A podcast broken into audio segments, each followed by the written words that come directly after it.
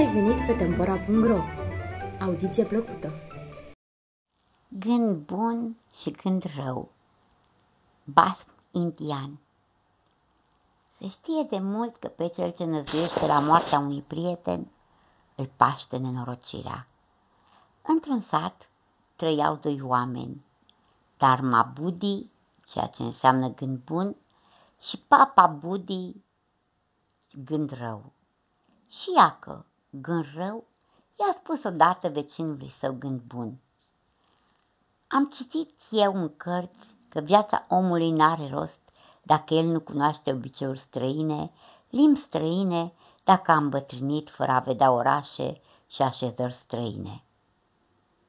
Cam așa am auzit și eu ades, a dat cuvânt gând bun.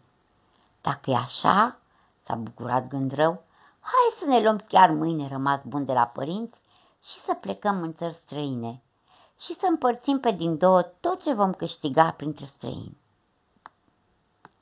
S-i și făcut. În zorii zilei și-au luat rămas bun de la cei de la care erau apropiați și au pornit-o către soarea pune spre țări străine. Mult au rătăcit pe meleaguri necunoscute. Pe unde s-au dus, gând bun a găsit de lucru și oameni de inimă l-au hrănit și au plătit pentru munca lui. Cât despre gând rău, acesta toată vremea se prefăcea bolnav, nu făcea nimic și nimic n-a învățat. Și iacă, dacă a adunat gând bun un sac cu bănet, a grăit gând rău: prietene, nu mai pot trăi departe de meleagurile mele, să ne întoarcem la casele părinților noștri. Mă întorc cu bucurie, i-a răspuns gând bun, mai bine acasă în nevoi decât mulțumit printre străini. Și grăind așa, s-au îndreptat către casă. Ajungând aproape de satul lor, a spus gând rău: dragă prietene, aș vrea să te rog ceva, dar tare mi-e rușine să spun ce. Dacă mi-ești prieten, n-ai de ce te rușina, i-a răspuns gând bun. Nu treci doare gânduri rele împotriva cuiva? O, nu, dădu gând rău cuvânt. Iată ce voiam să spun. Mă rușinesc că mă întorc acasă fără bani, în vreme ce tu ai un sac cu arginți.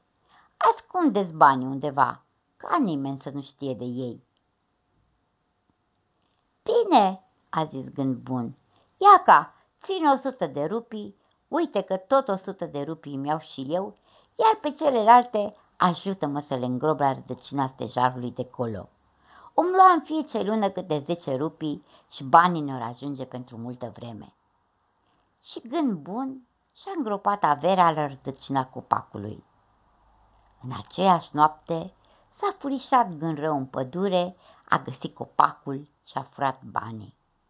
Au trecut câteva zile și un cunoscut de-a lui gând bun a venit la el spunându-i tare mâhnit: o, gând bun, mi s-au îmbolnăvit femeia și copilul. Ajută-mă, dă-mi niște bani să-l pot plăti pe vraci. Ducându-se gând bun în pădure, s-a îndreptat către stejarul cunoscut, dar niciun ban nu se mai afla acolo. A priceput atunci că gând bun, cine-i furase banii, a dat o goană până la gând rău și a prins al mustra. Oare nu ți-e rușine? Ai ajuns un hoț vretnic de dispreț. Dar ticălosul de gând rău nu s-a arătat mișcat și a strigat așa încât toți să-l poată auzi: Tu ești cel care mi-a furat banii. Acu pe loc să-mi dai jumătate din ceea ce era în sac. Hoțule, a spus gând bun din nou, oamenii te vor disprețui ca pe un necinstit. Tu ești hoț, dă-mi banii, a strigat gând rău. Certându-se astfel, s-au dat în judecată, fiecare învinuindu-l pe celălalt de hoție. Atunci judecătorul l-a spus: doar unul și atotputernicul Brahma poate ști care-i vinovatul și de partea cui e dreptatea. Va trebui să vă supunem încercării focului. Voi porunci să se pună în palma fiecăruia dintre voi cât un fier înroșit în foc și cel care va țipa cel dintâi va fi hoțul. S-a înspăimântat gând rău și a grăit. Am martor că gând bun a furat banii.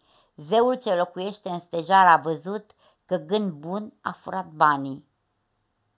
Atunci judecătorul a zis, e prea târziu să mergem acum în pădure, dar mâine în zor de zi să vă aflați acolo amândoi la poalele stejarului, că acolo voi lămuri cearta dintre voi. Și însoțit de oameni, judecătorul s-a îndreptat de dimineață către stejarul din pădure. Toți erau acolo, numai gând rău nu.